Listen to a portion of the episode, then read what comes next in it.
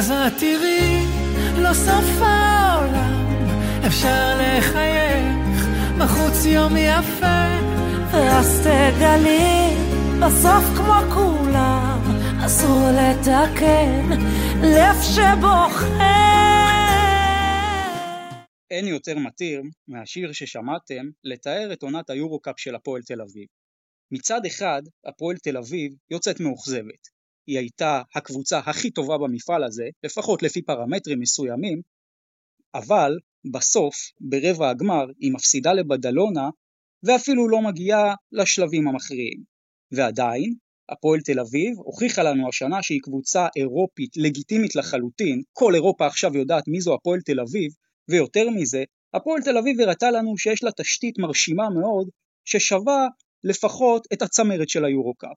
אז מצד אחד, הפועל תל אביב יוצאת מאוכזבת, מצד שני, לא סוף העולם, בחוץ יום יפה, ואל תשכחו, אסור לתקן, לב שבוכה. אנחנו במפה, פרק 31, פרק סיכום העונה של הפועל תל אביב, אנחנו מתחילים.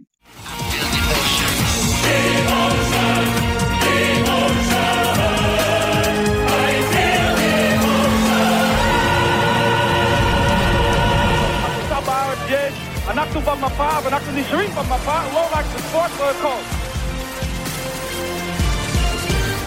אז אנחנו במפה, פרק 31, פרק מאוד מיוחד, מאוד מרגש, פרק סיכום העונה האירופית של הפועל תל אביב ביורו קאפ, 20 משחקים סך הכל היו להפועל תל אביב העונה, 14 ניצחונות, 6 הפסדים, אבל בסוף הקבוצה מסיימת את דרכה ברבע הגמר, אחרי משחק פשוט הירואי בבדלונה, ואנחנו פה התכנסנו כמובן כדי לסכם את כל העונה, לא רק את המשחק בבדלונה של הפועל תל אביב, בפרק מאוד מיוחד, ואיתנו גם אורחת מאוד מאוד מיוחדת שהיא אוהדת הפועל תל אביב, והיא גם תביא לנו את הפרספקטיבה שלה, אבל לפני שאני אציג לכם אותה, אני רוצה כמובן להציג את חברי הפאנל הקבוע, אז קודם כל נגיד אה, שלום לאופק ששון, מה שלומך?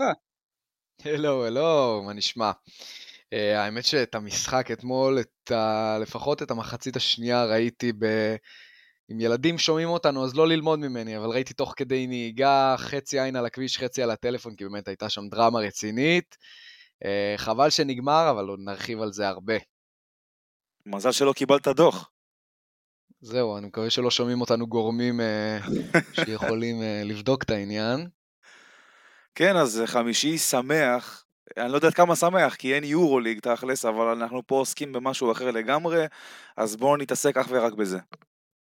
כן, אז אה, זה בהחלט אה, היה יועד. יועד, מה שלומך? איך המרגש? בסדר, מצוין. יופי, מעולה, ואנחנו מפה נעבור לאורחת שלנו.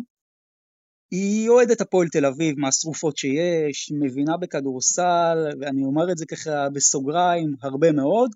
וגם היא הייתה בהמבורג ובכלל מלווה את הקבוצה הזאת אה, לאורך כל העונה ובכלל במשחקים האחרונים שלה. שלום שלום לאלמוג ואבא. מה קורה? מה נשמע? איזה כיף להיות פה. איזה כיף ככה לייצג את האוהדים, להיות אה, ממש חלק להביא, להביא את הכל. בהחלט, ואת כאן תלווי אותנו בפרק ותתני לנו ככה גם את הפרספקטיבה שלך ובכלל ככה כנציגת האוהדים של הפועל תל אביב, את הפרספקטיבה של אולי כל אוהדי הפועל תל אביב על העונה הזאת. אז אנחנו נתחיל את הפרק בעצם במילה אחת. אנחנו נסביר, כל אחד יסביר לפי דעתו איך הייתה העונה של הפועל תל אביב במילה. נעבור קצת גם למה שהיה בבדלונה, לאיך נגמרה העונה של הפועל תל אביב, נמשיך עם דני פרנקו, השחקן המצטיין של הפועל תל אביב בעונה הזאת, המשחק הכי טוב של הפועל תל אביב אה, בעונה הזאת, וגם כמובן נדבר על מה הפועל תל אביב צריכה לעשות בעונה הבאה, כי דיברנו הרבה על השינוי בעונה הזאת של הפועל תל אביב, השתתפה באירופה אחרי הרבה מאוד שנים. לאן הפועל תל אביב צריכה ללכת? נראה שיש לה זכאות גם ל-BCL, גם היורו-קאפ מן הסתם ירצה שאולי היא תמשיך, אנחנו נדבר על מה כדאי, אבל בואו נתחיל במילה אחת.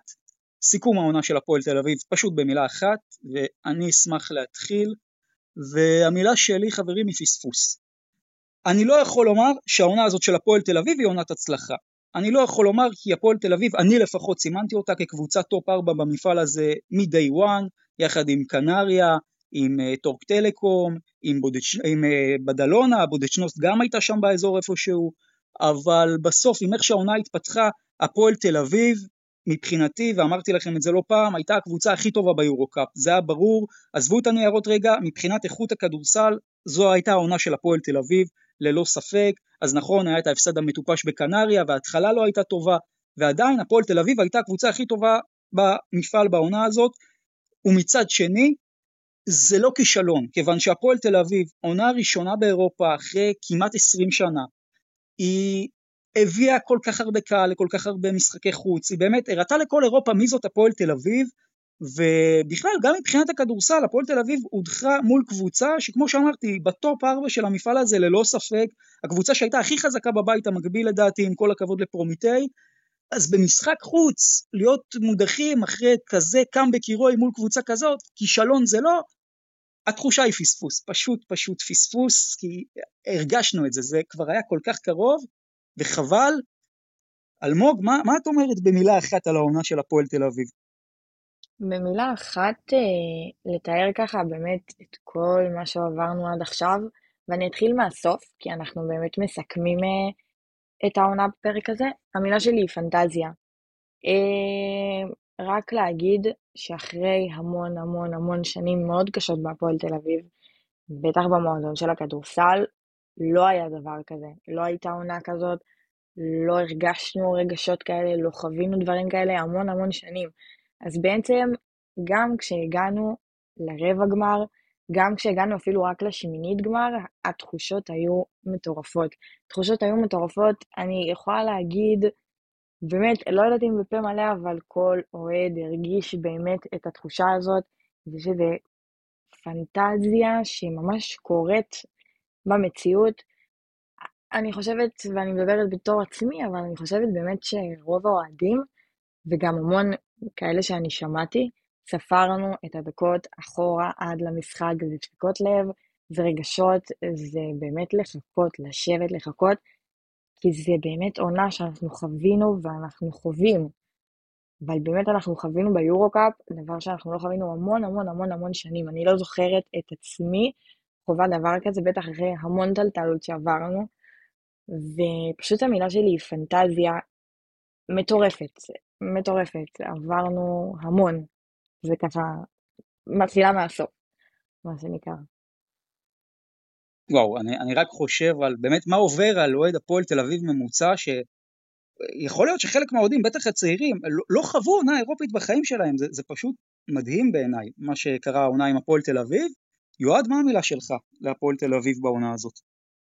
אמ, אני חושב שהמילה בהגדרה אחת זה סביר, המסע האירופי של הפועל, כי אתה יודע, אחרי הכל, אה, המועדון הזה לא חווה מה שנקרא אירופה 18 שנה, אה, ולבוא בשנה הראשונה ולהיות כל כך דומיננטי אה, בעונה הסדירה ולהוביל את המפעל בכל מיני פרמטרים, אם זה בנקודות למשחק, במדד, אם אני לא טועה גם באסיסטים, זה בהחלט מרשים.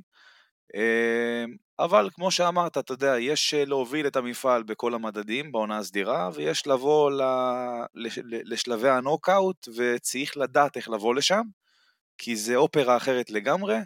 אז בשנה הראשונה של הפועל תל אביב באירופה, אחרי 18 שנה, היא עושה רבע גמר, אמ, ומפסידה גם לקבוצה מצוינת, היא לא הפסידה פה לקבוצה שהיא פחות טובה ממנה או משהו, זאת קבוצה שלדעתי לפחות עדיפה עליה. אמ, אני לא יודע אם, אם, אם ברמת הסגל, אבל כן ברמת המסורת, ברמת ההמשכיות, ברמת הניסיון, אמ, ואני חושב שזה די, אתה יודע, שיעור להפועל תל אביב לעונות הבאות. אבל ככה כל מועדון נבנה בסופו של דבר, ואני חושב שהקמפיין הזה מבחינתה של הפועל תל אביב הוא סביר, אה, לא הצלחה, לא כישלון, אה, אה, אני, אני, אני אגיד איפשהו באמצע. מעניין. אופק, מילה אחת על הקמפיין של הפועל תל אביב. זה פשוט הדבר הראשון, גם לא רציתי להגיד איזשהו, איזשהו תיאור בנאלי, ופשוט הדבר הראשון שקופץ לי לראש כשאני חושב על העונה הזאת ועל מה שקרה, אמ, ביום רביעי בערב, זה באמת השיטה, או השיטה של היורו-קאפ, השיטה הארורה. אתם יודעים, אנחנו רואים גם את פרטיזן בלגרד ואת מה שהיא עושה השנה ביורוליג. פרטיזן בלגרד לא קבוצה שונה מאוד מהקבוצה שעפה בשמינית הגמר אה, בשנה שעברה. וזה רק בעיניי מעיב עוד יותר על, ה, על מה, מה שהיורו-קאפ עושים, כי אני מאוד מאוד מסכים איתך, דרור, שהפועל תל אביב גם לטעמי הקבוצה הטובה במפעל, אה, לפחות ביחד עם, אה, עם, עם טור טלקום, ובאמת קרה משהו קסום בעונה הזאת, באמת אלמוג גם דיברה על איך היא רואה את זה מהפרספקטיבה של האוהד, ואוהד הפועל ש, ש, שאכלו המון המון צואה בשנים האחרונות, כולל הכדורגל, כולל הכדורסל, ופתאום קורה איזה משהו מיוחד, והעיניים כבר נוצצות, וזה מתפוצץ בגלל, בגלל שיטה, בגלל נוקאוט, וזה what if שאני בטוח שהמון המון אה, אוהדים יסחבו איתם. אני לא יודע מה יהיה עם הפועל אה, תל אביב אה, לאחר העונה הזאת, כי באמת המון המון פאזלים התחברו כמו שצריך, ואמרתי את זה גם לאורך כל העונה, לא בכל עונה אה, תוכל להביא את ג'ורדן מקריי שבדיוק התפנה בזמן שג'יימס יאנג פנוי, ואת אונואקו שהיה MVP שנה שעברה, והכל היה נראה שהתחבר, אה, אבל במבחן התוצאה זה, זה לא קורה, שני, שני תארים שכבר אה, הלכו לפח, או אפילו שלושה אם אתם כוללים את גביע ווינר, אז גם פה במשחק נוקאוט שלא הולך לטובת הפועל תל אביב, ואני חושב שגם אם הם לא היו עוברים את בדלונה בסדרה, לפחות הייתה איזושהי תחושת סיפוק מסוימת אצל האוהד הפועל הממוצע. אבל בגלל שזה היה בנוקאוט וככה, מי, מי יודע איך נסתכל על העונה הזאת בפרספקטיבה של אה, עוד 4-5 שנים. כן, ועל השיטה הנהדרת, במרכאות, של היורו-קאפ אנחנו גם עוד נדבר בסוף הפרק. אגב, לא שהאלטרנטיבה בהכרח יותר טובה, אבל אנחנו בזה ניגע בסוף. אני רוצה לעבור איתכם פה למה שקרה בבדלונה. ואני לפני המשחק הזה, כמו שאתם יודעים, רשמתי כתבת הכנה על המשחק בבדלונה, הרבה אוהדי, במיוחד של הפועל תל אביב דיברו איתי על זה, ובעצם סימנו שם מפתחות. אה, בעצם המפתחות של בדלונה היו אנטה טומיץ' שהיא עמדה בו בגדול ושלשות, שהיא לא כל כך הצליחה, והמפתחות של הפועל תל אביב במשחק הזה, אז קודם כל זה היה לחץ על הכדור, שלא ממש היה, אבל אני חושב, וזאת הנקודה שאני רוצה לקחת אתכם אליה, המפתח המרכזי של הפועל תל אביב שאני רשמתי, זאת פתיחה חזקה. למה אמרתי פתיחה חזקה? קודם כל כי בדלונה, במשחקים האחרונים שלה, היא בעצמה פתחה מאוד חזק, הובילה 20 הפרש על היריבות שלה, ובסוף זה קבוצות כמו לונדון למשל, היה להם מאוד קשה לחזור בסיטואציה כזאת, והפועל תל אביב, אם אנחנו מסתכלים עליה, כמעט כל המשחקים של העונה שהיא ניצחה בהם, אולי אה, למעט משחק שניים, היא פתחה בהם מאוד מאוד חזק. ואני מאוד מופתע מההתחלה, כי היא הייתה יותר מדי צפויה בקטע הרע של המילה. היא הייתה פשוט כאילו, התסריט שהפועל תל אביב פחדה ממנו והיא לא עשתה שום דבר כדי שהוא לא יתממש, כי אני לא מבין למה נגיד הפועל תל אביב נכנעה כל כך בקלות לזה שבדלונה תכתיב את הקצב, שהיה ברור שהפועל תל אביב צריכה לרוץ. איפה הפועל תל אביב הייתה רבע וחצי במשחק הריצה שלה לא ברור לי הקלות שבדלונה הלכה לאנטה טומיץ' וזה גם דיברנו לחץ על הכדור. הרי הכדורים נכנסו שם לטומיץ' ברבע הראשון בלי שום לחץ על המוסר. עכשיו את טומיץ' אתם לא יכולים לעצור בצבע, אז בואו אולי נמנע את הכדור מטומיץ'. ואני רוצה קצת לדבר איתכם לפני שאנחנו הולכים פה על הקהל ועל המשחק ועל הכל, רגע על, רק על הפתיחה לרבע וחצי הראשונים. יועד, מה קרה שם? לדעתי זה היה סוג של הלם פשוט, הלם תרבות שקיבלו השחקנים של הפועל תל אביב. אתה יודע, בוא, זה לא איזה אולם קונצרטים שאתה בא לשם ואתה אומר, אה, מה זה השקט הזה? יש להם קהל, אה, אני לא אגיד מאיים, כן, אבל יש להם קהל די אה, דוחף ל- ל- ל- לספרדים, אה, ואני חושב שזה היה גם סוג של הלם תרבות כזה, מה, מהמעמד ומהאולם ומהשם, אה, ויכול להיות שזה שילוב של הכל, ואתה יודע, ככל שהזמן עבר אתה ראית הפועל תל אביב יותר משוחררת, אבל uh, אין מה לעשות, כשאתה נקלע לפיגור 22 בכזה אולם, לצאת מנצח זה כבר בעייתי. Uh, זה פחות או יותר מה שאני חושב שקרה ברבע הראשון. too uh, little too late. בדיוק, בדיוק. Uh, דרך אגב, אם אתם זוכרים, בפרק הקודם דיברתי גם על התרומה של הישראלים של הפועל תל אביב, ועל זה שיש להם סגל ארוך uh, ביחס לשאר הקבוצות ביורו-קאפ. במשחק הזה זה לא בא לידי ביטוי בכלל. זאת אומרת, חמש נקודות מהספסל בלבד של, של הפועל תל אביב, מהידיים של ג'יי פי טוקוטו, והישראלים, אני חושב חוץ מגינת שסיים עם 12, כל השאר עם 0, אה, ואני חושב שגם זה אחד הדברים שהכריעו את המשחק הזה. כי הפועל תל אביב לא קיבלה מספיק תרומה משחקני הספסל. כן, הסטטיסטיקות באמת ברבע הראשון היו מאוד לרעתנו. אני חושבת שהשחקנים קצת ברבע, בדקות הראשונות, אפילו בואו ניקח אה, לפחות ברבע הראשון כולו, אה, הם, הם קצת היו מהוססים, אפשר להגיד, הם קצת, אה, היה להם קשה לקלוע גם כשהם הגיעו. הישראלים, אם זה הזרים, אם זה מיקס, אני לא, אי אפשר באמת לשים אצבע על אחד מהשניים. ראו שהם בהלם. הם היו, זה, זה בטוח. הם היו מאוד מאוד לא מפוקסים, וראו את זה על הפרצוף שלהם, הם לא בבית, הם בחוץ, עם כמה שבאמת המון הגיעו לתמוך, שלא נדבר איפה שמו את כל הקהל למעלה, למעלה, למעלה, למעלה, זה לא עכשיו, אבל אה, זה לא הבית, זה לא הבית, ובטח ובטח שזה משפיע על השחקנים שלנו שלשלבי נוקאוט. זה משפיע עליהם, וראו את זה שזה משפיע גם בשמינית. אז שם המשחק ברבע הראשון קצת אה, התרברב, ואולי היה קשה להם לקלוע מנטלית. וראו את זה, והסטטיסטיקות מראות את זה לחלוטין.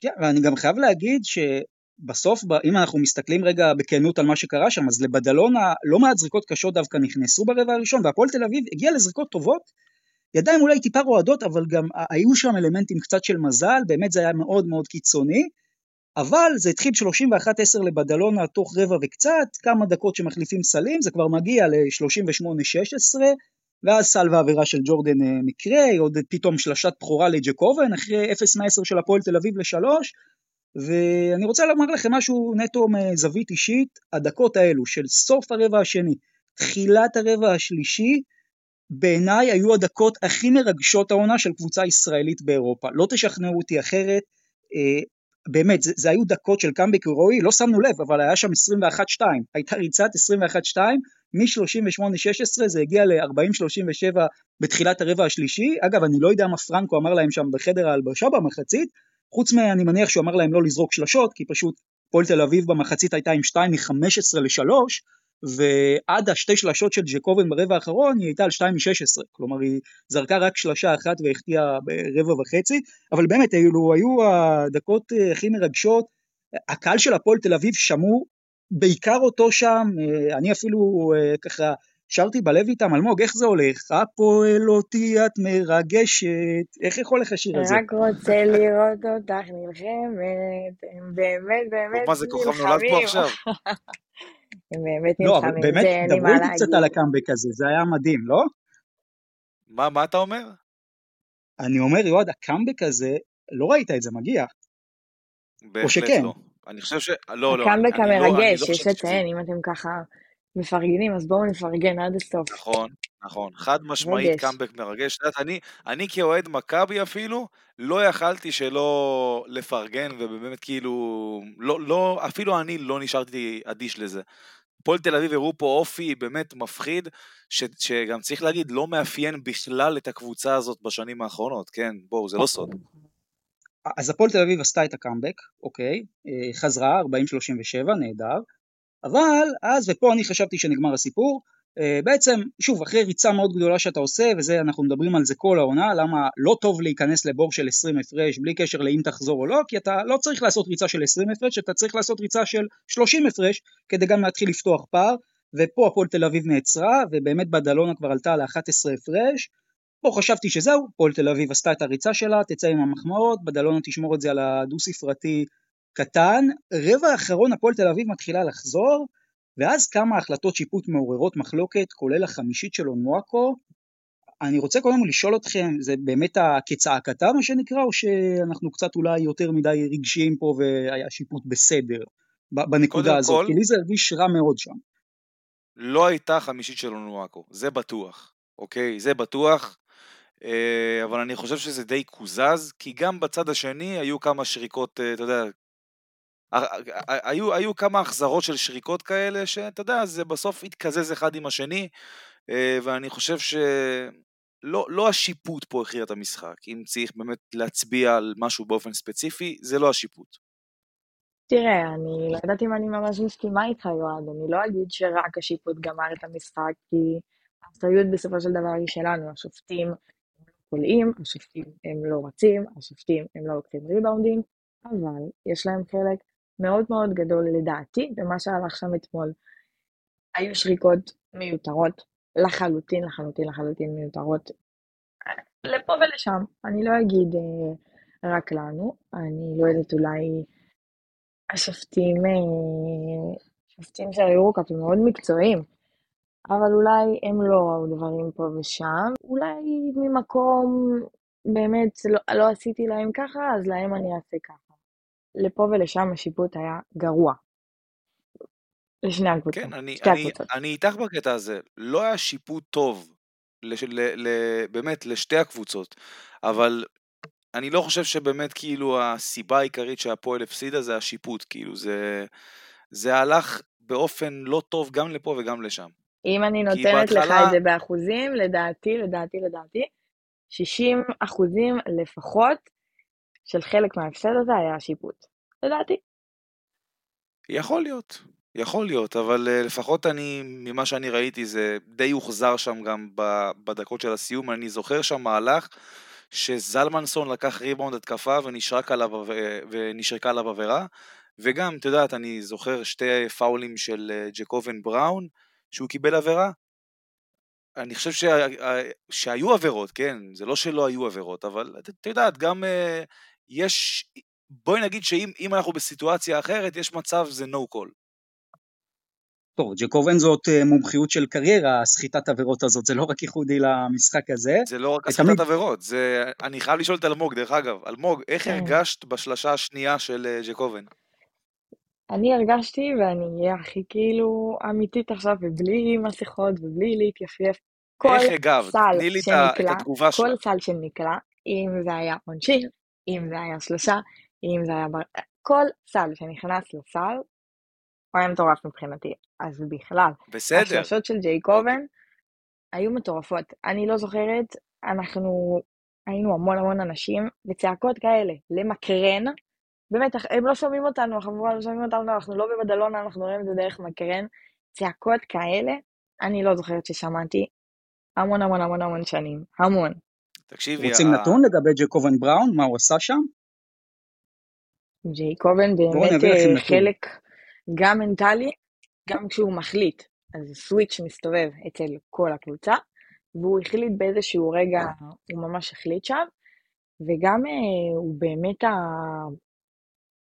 הכוכב, נקרא לזה, אני לא יודעת באמת איזה מילה לתאר, אבל הוא המון בהפועל תל אביב, המון.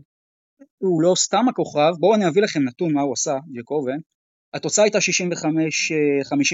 לבדלונה, והפועל תל אביב אה, בעצם הצליחה להפוך את זה ל-70-69, כן? עשתה שם ריצת 14-4, אבל מי שאחראי על 13 מתוך 14 הנקודות היה ג'ייקובן בראון, שתראו, אנחנו מדברים הרבה על השלשה השנייה, גם השלשה הראשונה הייתה מחורפנת לא פחות, קיבל שם כדור מבר תימור, שנדבר על בר תימור בהמשך, אבל פחד לזרוק ונתן לו כדור בזווית לא פשוטה בכלל, ובשלשה השנייה, זאת הייתה השלשה הכי מחורפנת של ג'ייקובן שאני זוכר, והאיש הוא איש השלשות המחורפנות. אה, היש שם שאוהדי הפועל תל אביב צעקו, אני לא מתבייש לומר, אני צעקתי ביחד איתם, זה היה פשוט מרשים, זה חתם את הקאמבק, ואני רוצה לקחת אתכם מהלך אחרי, טוקוטו חוטף כדור, האיש כבר בתוך הלאפ, אם זה נכנס אנחנו מדברים אחרת על המשחק הזה?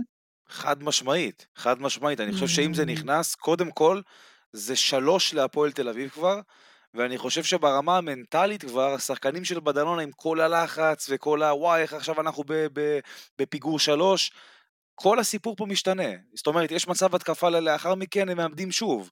הם uh, לוקחים זריקה לא טובה, כל הלחץ עליהם מול הקהל הביתי, ואם טוקוטו מסיים את הלאפ הזה, אנחנו בהחלט מדברים פה אחרת לגמרי לדעתי.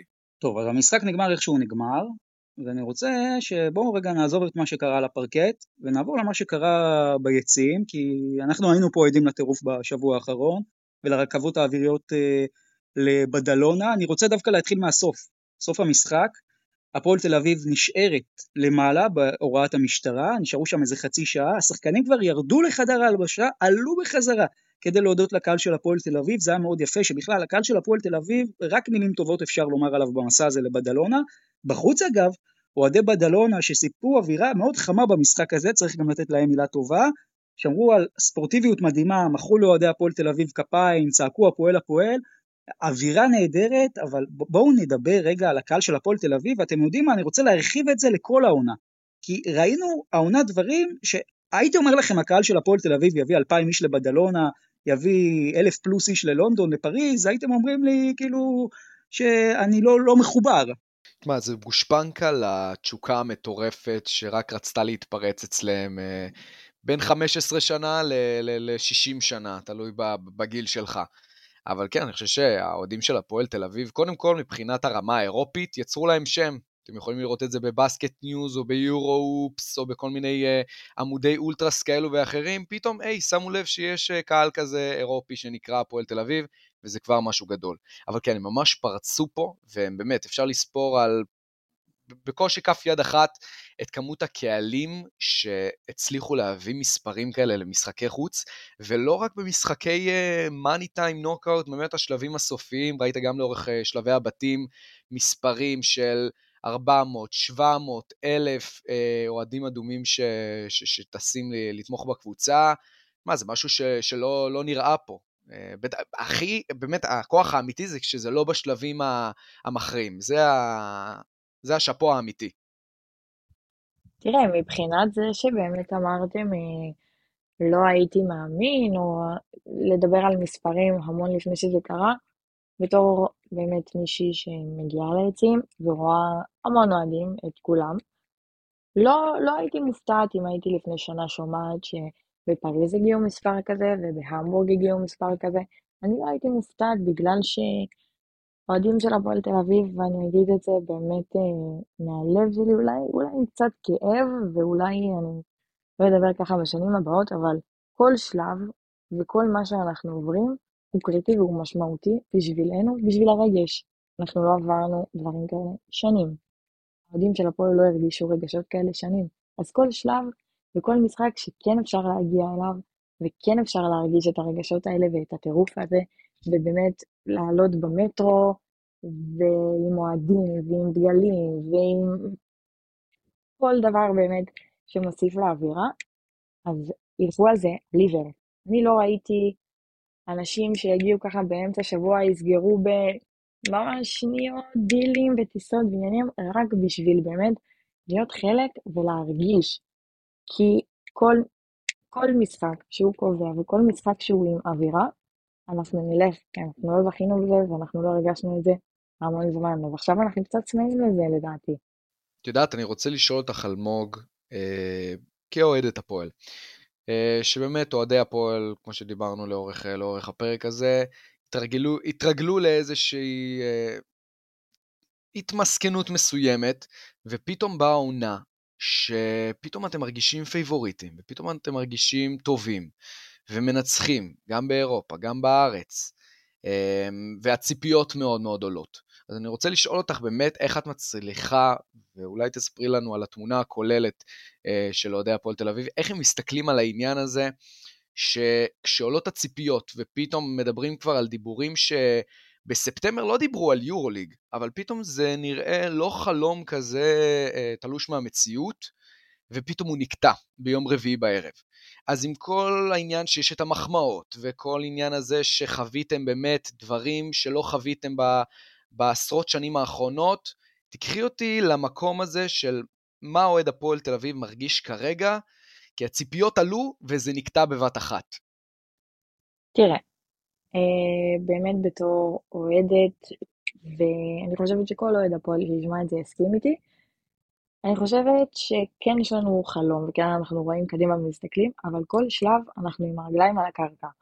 כי באמת, גם בשמינית, שכולם ככה, שהמשחק היה די ברור מי מנצח, סטופ.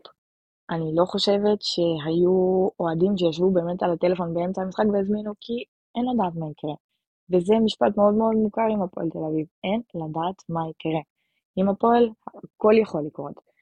אני רוצה להגיד שאני מסתכלת קדימה ומסתכלת גבוה, ואני לא מדברת רק על היורוליג, אני מדברת גם על העונה הנוכחית, אבל uh, קשה לי להגיד ולדבר על זה, כי עם הפועל עוברים שלב, ואז מסתכלים על שלב הבא, עוברים שלב, ועוד פעם מסתכלים על שלב הבא. אז ככה אני חושבת שהמון אוהדי הפועל הסכימו איתי שלאט לאט. אוקיי, אז בואו נתקדם רגע, נעזוב רגע את המשחק בבדלונה, כי באמת זה היה אקורד הסיום בסוף של העונה הזאת של הפועל תל אביב, אבל הייתה פה עונה שלמה, ביורו-קאפ, כמו שאמרנו, גם עונה של שיאים. אני רוצה לדבר איתכם קצת על מאמן הקבוצה, דני פרנקו, שאני כבר רואה ביום יומיים האחרונים מקבל לא מעט אש, ועל זה ששוב הוא קורס במאני טיים. ומצד שני אני רוצה לשאול, פרנקו הציג העונה אולי את הכדורסל הכי איכותי נקרא לזה ביורו קאפ או לא, לא יודע, אבל העונה הזאת מבחינת פרנקו כרגע, כרגע, לא יודעים עוד מה יהיה בליגה, כרגע, מדובר בהצלחה או בכישלון ואני מבקש גם שתתחשבו בסגל שיש לו, כי לפרנקו אין שחקנים שהתחילו אתמול לשחק כדורסל. מה אתם אומרים? אני חושב שזה הצלחה לדעתי. אני, תשמע, לפני שהתחילה העונה, אף אחד לא באמת ציפה שהפועל תיתן עונה כזאת. אנשים שוכחים את זה. אף אחד לא התייחס להפועל תל אביב כקבוצה הטובה ביורו-קאפ, אה, זאת שתיתן, שתוביל את המפעל במדד. לאף אחד לא היה מושג שזה יקרה, ואני חושב שאתה יודע, אחרי הכל, הוא אפילו הוציא יותר ממה שהסגל שווה. אני בשיא הרצינות אומר לך, אני חושב שפרנקו השנה ספציפית עשה עבודה מצוינת. וואו, זה, זה רציני מה שאתה אומר. שמע, אני בתחילת העונה, לא, לא ספטמבר, אבל לקראת אה, אוקטובר, פתאום הרי הבנו מה קורה פה, אני חושב בסביבות משחקי ההכנה, גביע ווינר עד, אה, עד הגמר, לא, אפילו גם כולל הגמר, שנתנו שם אה, תצוגה טובה, התחלנו להבין שיש פה משהו מיוחד. וההחתמה של, של אונואקו עוד יותר הגדילה את ההייפ סביב, סביב הפועל תל אביב. ואני דיברתי איתכם גם, יועד ו- ודרור יודעים שאני סימנתי את החוליה החלשה של הפועל תל אביב הנוכחית, אה, והחוליה מבחינתי הייתה על הקווים, וזה באמת אה, פרנקו, שיש עליו הרבה סימני שאלות אה, אצל אוהדי הכדורסל הישראלי, גם אוהדי ירושלים, יש להם לפעמים חוויות לא טובות ממנו, וזה היה מבחן גדול, לראות האם הוא עוד פעם ייכשל כשהוא מקבל קבוצה עם ציפיות. אתם יודעים, כשהוא היה בהפועל ירושלים, זה דונטה סמית, וזה ארנה, וזה רוטציה גדולה, וזה פתאום שחקנים שמגיעים עם כוכבות ועם אגו, וצריך לדעת לנהל את זה, זה ממש מקצוע, ופה קרה לו, קרתה לו סיטואציה דומה, וג'ייקובן ואונואקו וג'ורדן מקרה הם לא שחקנים שקלים לתפעול, וצריך לנהל פה רוטציה כדי שלא יהיו משחקי אגו ושיהיה חדר, חדר הלבשה בריא, אה, אבל אני חושב שהוא עוד פעם כשל בבניית הקבוצה שלו, אני, אני לא מאשים אותם ואת הפועל תל אביב באמת, כי כשיש לך את אונואקו על המדף ואת ג'ורטן מקרה על המדף אתה לוקח, אבל זה היה ריסקי, זה היה ריסקי כי דני פרנקו הוא לא ידוע כמאמן שמצליח להחזיק חדר הלבשה יציב וטוב. אה, סיפורים מספרים גם בהפועל ירושלים שעשו לו שם אה, קרקס לפעמים, ופתאום גם פה הוא מקבל פרסונות רציניות. ו... וזה היה באוויר, שזה עומד להתפוצץ בכל רגע. דני פרנקו עדיין לא הטביע את חותמו באמת, כמו שצריך, אה, בכדורסל, ה... בכדורסל הישראלי אולי כן, אבל באמת לרמות של, ה... של, ה... של המעבר, כלומר של טופ יורו-קאפ, טופ BCL. אה, צריך לראות איך תסתיים העונה הזאת. אני רוצה להאמין שללא אליפות, אה, דני פרנקו לא יישאר בהפועל תל אביב. אני לא יודע מה החלופות. אבל כזאת עונה עם כזה הייפ, בלי שום אימפקט של תואר, זה כבר חתיכת אות קין. אתה בטוח? או, אני, אני רגע חייב לומר, אופק, אני ממש לא מסכים על מה שאמרת. לד... אני שוב אני אומר לא. לדעתי, לא. תראה, קודם כל, פרנקו, בוא אני אגיד את זה ככה, אה, זה שהוא לא, כאילו לא יודע להחזיק חדר הלבשה, ממש לא. פרנקו, הסטיגמה שלו בהפועל ירושלים הייתה כאילו שהוא כביכול צחקו שהוא סמרטוט של דנטה, אבל לדעתי זאת הגדולה של דני פרנקו, כי שום מאמן בעולם לא היה יודע להכיל את uh, כמות הפרסונות, בואו נגיד את זה ככה, שיש היום בהפועל תל אביב. שום מאמן בעולם, אין סרט שאתם יודעים מה, 90% מהמאמנים היום מסתדרים עם אה, צ'יניאנו או נואקו, אין סרט כזה, ובטח לא להוציא ממנו כאלו דברים. גם ג'ייקובן בראון, חבר'ה, הוא לא שחקן קל ג'ייקובן, אנחנו יודעים את זה, uh, בסוף פרנקו הוא מאמן של שחקנים, ופרנקו, אם אני מסתכל נטו תוצאות, לא מעניין אותי דרך, לא מעניין אותי שום דבר, תוצאות כרגע בסדר, אכזבה בבדלונה, להגיד לכם שהפועל תל אביב הייתה שם פייבוריטית, אה, קשה לי לומר, קשה לי גם לומר שהיא לא הייתה שם אה, צריכה לנצח, אבל בסוף העונה הזאת היא, היא אפילו בסדר גמור על גבול הטובה. אם הוא נגיד יעוף בחצי גמר הליגה, זה כבר בעייתי. זה כבר בעייתי, אבל גם אלמוג, אני רוצה לשאול אותך, מבחינת אוהדי הפועל תל אביב, איך הם רואים את פרנקו? כן, זהו, אז ככה, שניכם לא הסכמתם עם אופק ואני באה לחזק אותו. בשביל מה אני פה אם לא לחזק אנשים? אה, הופה. ככה אני מחזקת אותך. אה, תראו, דני פרנקו עשה איתנו דרך ארוכה, והגענו להישגים שלא ראינו את עצמנו, לא ראינו את עצמנו מגיעים, כי עוד פעם אני אומרת, ואני קצת חוזרת אחורה, עם הפועל כל שלב הוא שלב. עם הפועל הכל יכול לקרות, ודני פרנקו עשה איתנו דרך, אין ספק שעשה איתנו דרך. יש לנו ניצחונות מאוד יפים, יש לנו גם הפסדים של כמעט, גם כל המשחקים האלה באמת, הם משהו שאנחנו לא, בתחילת העונה לא, לא, לא ראינו את זה בה, אבל יש לו ספסל, יש לו שחקנים, יש לו. כמובן שהם לא קלים, בטח לא צ'יננו וג'ייקובן, ובטח לא שניהם ביחד. אבל אנחנו יכולים, לפי דעתי, ואני עוד פעם, אני חושבת שאני חוזרת על המשפט הזה המון, לפי דעתי, וגם אני חושבת שהמון המון המון אוהדי הפועל הסכימו איתי, יש לו את היכולות. יש לו את היכולות לעשות את זה. כרגע, על הספסל, יש לו אחלה ישראלים. הזרים שלו מצוינים, אני לא אדבר על המנטליות בין ג'ייקובן לאוניואקו, את זה נשים בצד רגע, אני לא אדבר על זה, אבל uh, יש לו את האפשרות לעשות את זה, והוא יכול לעשות את זה. ולפעמים, כמו באמת המשחק uh, בבדלונה, הפתיחה קצת, קצת גומרת את המשחק אולי עם הקלטות שגויות, שבאמת של דני פרנקו, אבל, uh, אבל יש את היכולות. אז אני מתנדבת לפה ולפה, בואו נתקדם שלב שלב, נראה איך אנחנו גם מתקדמים בליגה, כי זה גם חשוב לנו, כל הישג הוא הישג. ואז ככה, אני חושבת שבסוף העונה נדע להגיד בפה מלא, דעה מלאה. כרגע זה נדנוד לפה ולפה. לא, אני רק רוצה להבהיר את הנקודה שלי, אם, אם לא הייתי ברור.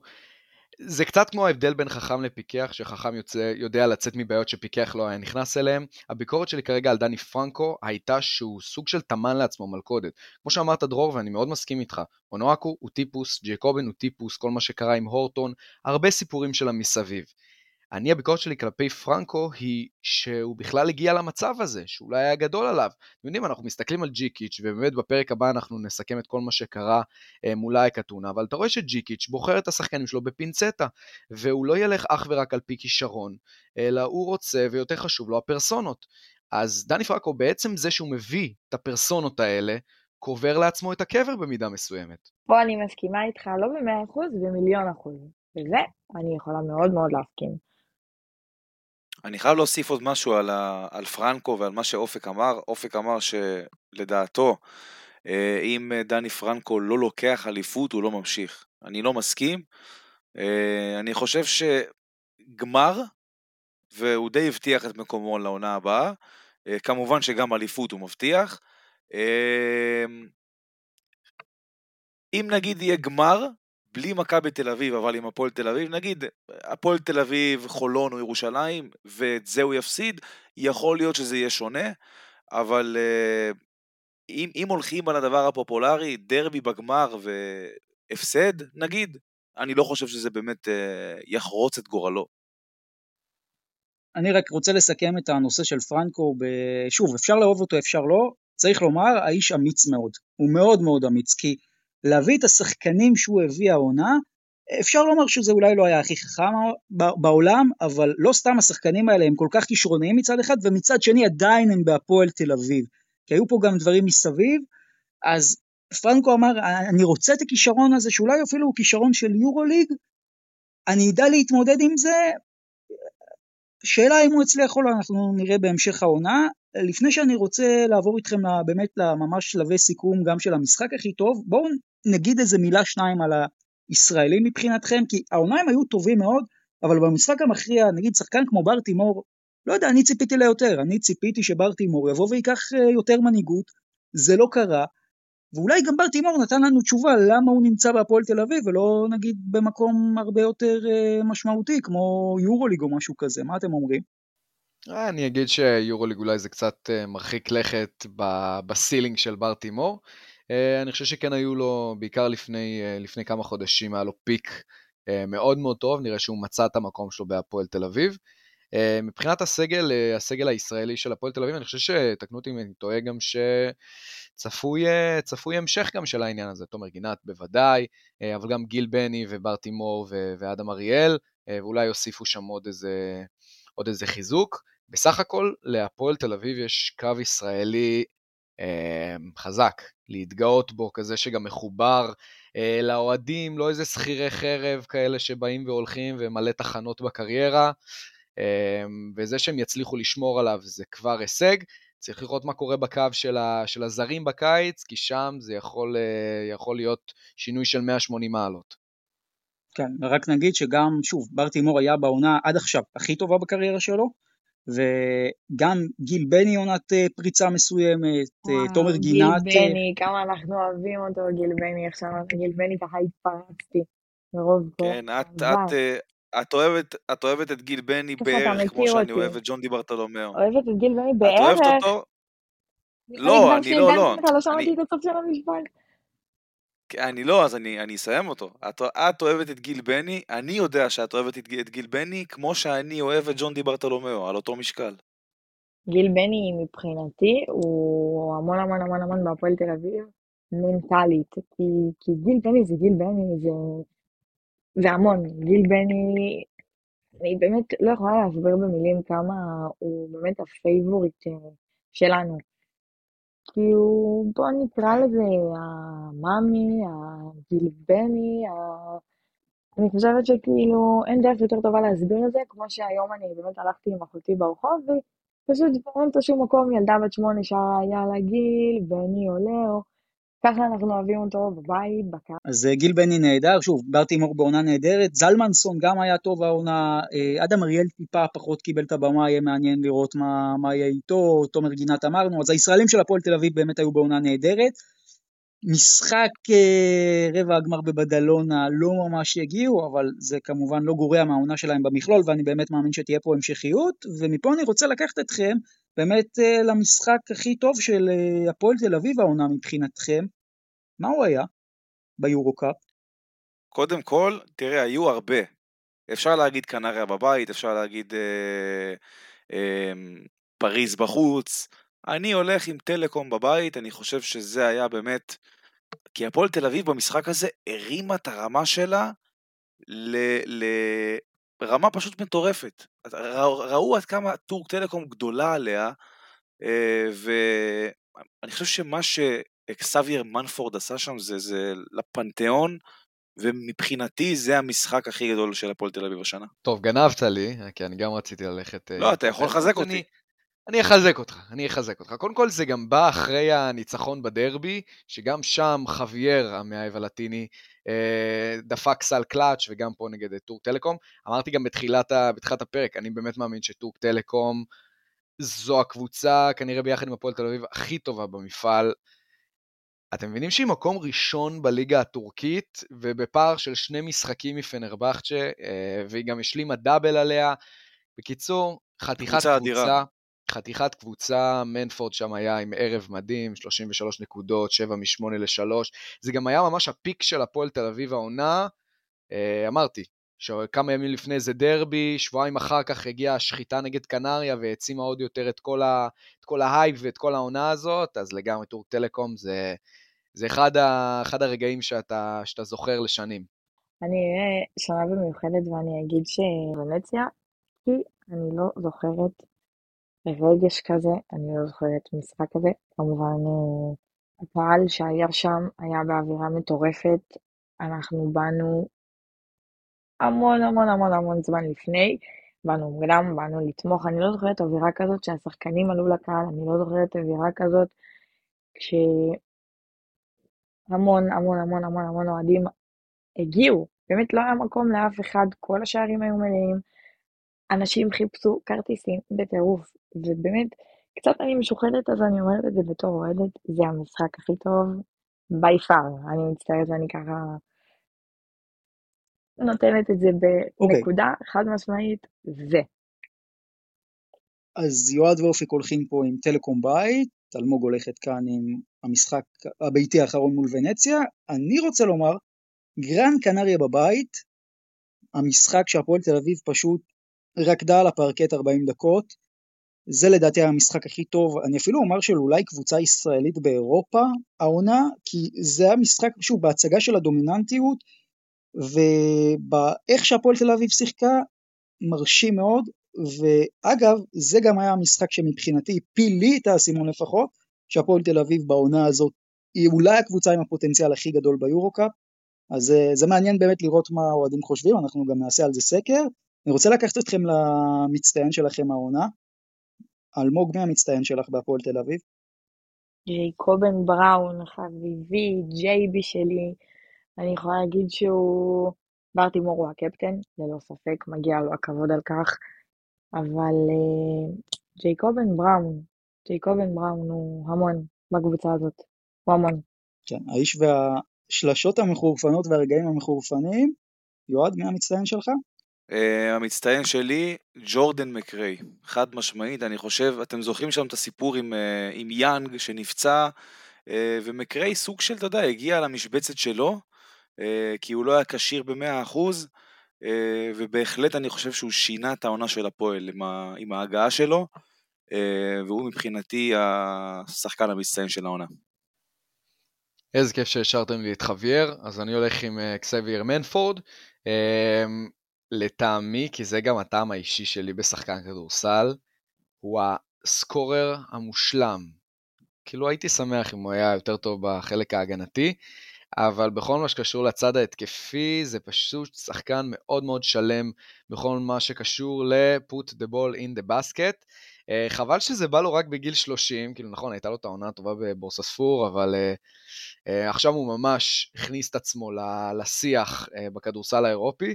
אני רוצה להאמין שלהפועל תל אביב יהיה קשה להשאיר אותו בעונה הבאה, כי הוא כבר עושה שמות ולחשושים בהרבה קבוצות מהדרג העוד יותר גבוה, אפילו של, ה- של היורוליג, אמצע יורוליג כזה. Uh, ואני באופן אישי מאוד מאוד אוהב אותו, למרות שהוא שחקן של, uh, של היריבה המרה. כפרה עליך, אקסבייר. למרות שאני לא בטוח שעכשיו זאת תהיה בעיה, אתם יודעים, הקלישה אומרת אתה טוב כמו המשחק האחרון שלך, ודווקא במשחק הכי חשוב בעונה הזאת בינתיים, בבדלונה, לא יודע עד כמה אפשר להגיד שמנפורד היה בשיאו, אבל עונה מטורפת למנפורד, הוא אגב הקלע המוביל של הפועל תל אביב, מדורג אה, בטופ גם ביורו קאפ, אז באמת עונה מרשימה. אני כמובן אלך עם אה, ג'ורדן מקריי, זה מבחינתי השחקן הכי טוב, אולי אפילו בפער בהפועל תל אביב, אה, קודם כל זה שחקן שיודע לעשות נקודות מכל בלטה על הפרקט, זה פשוט מרשים, הבן אדם גם עם גב לסל תשימו אותו בזווית אה, מאוד מאוד קשה, הוא יצליח לעשות נקודות, all around player, סוג השחקנים שאני מאוד אוהב, אז בכלל לדעתי זאת הייתה עונה של ג'ורדן מקריי, אני זוכר את המשחק בלונדון שעוד עוד רגע מכונן בעונה של הפועל תל אביב, בואו נגיד את זה ככה, אז חד משמעית מקריי. אני רוצה לעבור איתכם ככה לקראת סיום לשאלה, מה הפועל תל אביב אה, צריכה לעשות בהמשך? אה, כי נראה בכל מקרה שיהיה לה את הזכאות גם לכרטיס ל-BCL וגם לשחק ביורו-קאפ בעונה הבאה מן הסתם. אז לאן היא צריכה לפנות? האם היא צריכה להמשיך פה במודל הזה של היורו-קאפ, או אולי דווקא BCL זה מפעל שיותר מתאים לה? אני חושב היא צריכה להישאר ביורו-קאפ, טוב לה שם, היא נהנתה שם העונה. אה, היא גם שואפת לתואר אירופי, אה, וביורו קאפ יש הרבה יותר סיכוי לקחת. אה, ואתה גם מקבל פרס של השתתפות ביורולי, כן? למרות שזה כבר דיון אחר, אני לא יודע אם זה יתרום להם באמת, אבל אתה מקבל פה את הפרס, ואני חושב שבגדול היא צריכה להישאר שם ולשמור על רוב הסגל מהעונה. לשמור על רוב הסגל מהעונה עם, עם תיקונים ושפצורים קצת, אה, אני לא יודע להצביע ספציפית על מי, אבל פחות או יותר זה מה שהיא צריכה לעשות. אה, אני אלך פשוט על הפן הריאלי, יש שיגידו שזו גישה קצת לוזרית מה שאני אציע פה, אבל היא פשוט ריאלית בעיניי. אה, בגלל שזה לא קרה העונה, עניין היורוליג, עכשיו עם המצב שגם הפועל ירושלים נמצאת בו, עם המעבר הצפוי ליורו-קאפ ואדלסון וכולי, קשה לי לראות שלוש קבוצות ישראליות ביורוליג. אז אם אני הפועל אה, תל אביב, פשוט רוצה להיות ריאלי, כי כבר דיברנו על זה, גם עשינו פרק אה, עם המאזינים הוותיקים יודעים שעשינו פרק שהשווה בין היורקאפ לליגת האלופות, וכולנו הסכמנו די חד משמעית שהיתרון הכי ענק של היורוקאפ על, על ה-BCL זה עניין השאיפה ליורוליג. וברגע שיש לך קבוצה ביורוליג ועוד קבוצה שהיא מאוד בדרך לשם, הסיכויים מאוד, אה, מאוד קטנים. אז אני, אם אני ראשי הפועל, הפועל תל אביב, לגמרי שוקל ברצינות הצעה מה-BCL, לגמרי אפשר לשלוט שם בליגה הזאת, כי חלום היורוליג לדעתי מאוד קטן אחרי ההדחה מול בדלונה. אז אני אגיד ככה שאני לפה ולפה. יורו קאפ, באמת אני חושבת שעשינו נהדר, ויותר אפילו.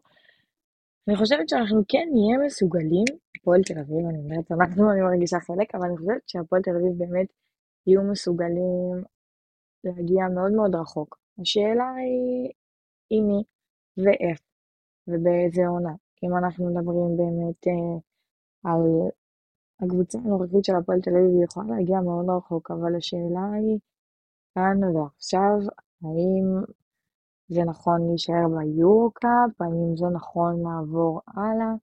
אני לא יודעת להגיד, אבל אני רק רוצה לקוות שמשהו אנחנו כן ניקח, כן ניקח מזה, כן נזכה בתואר, כן נזכה במשהו. זה מה שאנחנו חולמים עליו בסופו של דבר, אז צריך להתחשב באמת בכל הדברים האלה מסביב. משהו שכן חשוב לי לומר ככה לקראת הסוף, אני לא יודעת אה, מי ישמע את זה, מי זה, אני לא יודעת, אבל אולי, אולי, אולי זה ישפיע. כואב לי, וזה כבר מאבק אישי שלי על אדם אריאל, וחשוב לי ככה, באמת ככה לקראת הסוף להגיד את זה, כואב לי שאנחנו לא רואים אותו בכלל, בכלל, בכלל במשחקים האחרונים. אני לא יודעת מי צריך להתעורר, אבל הוא שחקן מדהים, מדהים, הוא קלעי מטורף, ו... אם צריך שמישהו ישמע את זה ויעשה עם זה משהו, אז אמן, אני מתפללת. אומר לכם, תחושה שלי, נטו תחושה אפס ידיעה, אדם אריאל לא ימשיך בהפועל תל אביב, ומי שיבוא במקומו, כנראה, אור קורנליוס. יכול להיות שזה, שאני אומר כרגע משהו מפוצץ. אם פרנקו יישאר זה סיכוי קטן. אור קורנליוס. מה, אני, אני אגיד לכם למה אני חושב את זה. אה, קודם כל יש דיבורים גם על יובל זוסמן להפועל ירושלים בסבירות גבוהה, והם די יושבים על אותו טיקט. אה, למרות העונה המאוד טובה של, של אור, אני חושב שהוא לא יישאר בהפועל ירושלים, והפועל תל אביב זה אחלה לוקיישן, אה, גם אם, אם, בטח אם נפרדים מאדם אריאל. תזכרו איפה שמעתם את זה קודם. לא, אבל הוא לא מתאים לשיטה של דני פרנקו. שוב, זה מאוד תלוי מי יהיה המאמן, אבל אה, קורנליוס, נגיד תפור על ג'יקיץ', לא יודע אם לקבוצה כל כך אה, מהירה והתקפית כמו הפועל תל אביב הוא יכול להתאים, אבל יהיה מעניין לראות. אגב, לגבי השאלה על BCL או יורו-קאפ, אני לא חושב אגב שזה נכון רק לגבי הפועל תל אביב. אני חושב שכל קבוצה ישראלית אה, היום, כל עוד זו השיטה של ה-BCL והם לא מציעים משהו יותר אטרקטיבי, על אף שהרמה ב-BCL יותר גבוהה, צריכה לרצות ולהיות ביורו-קאפ.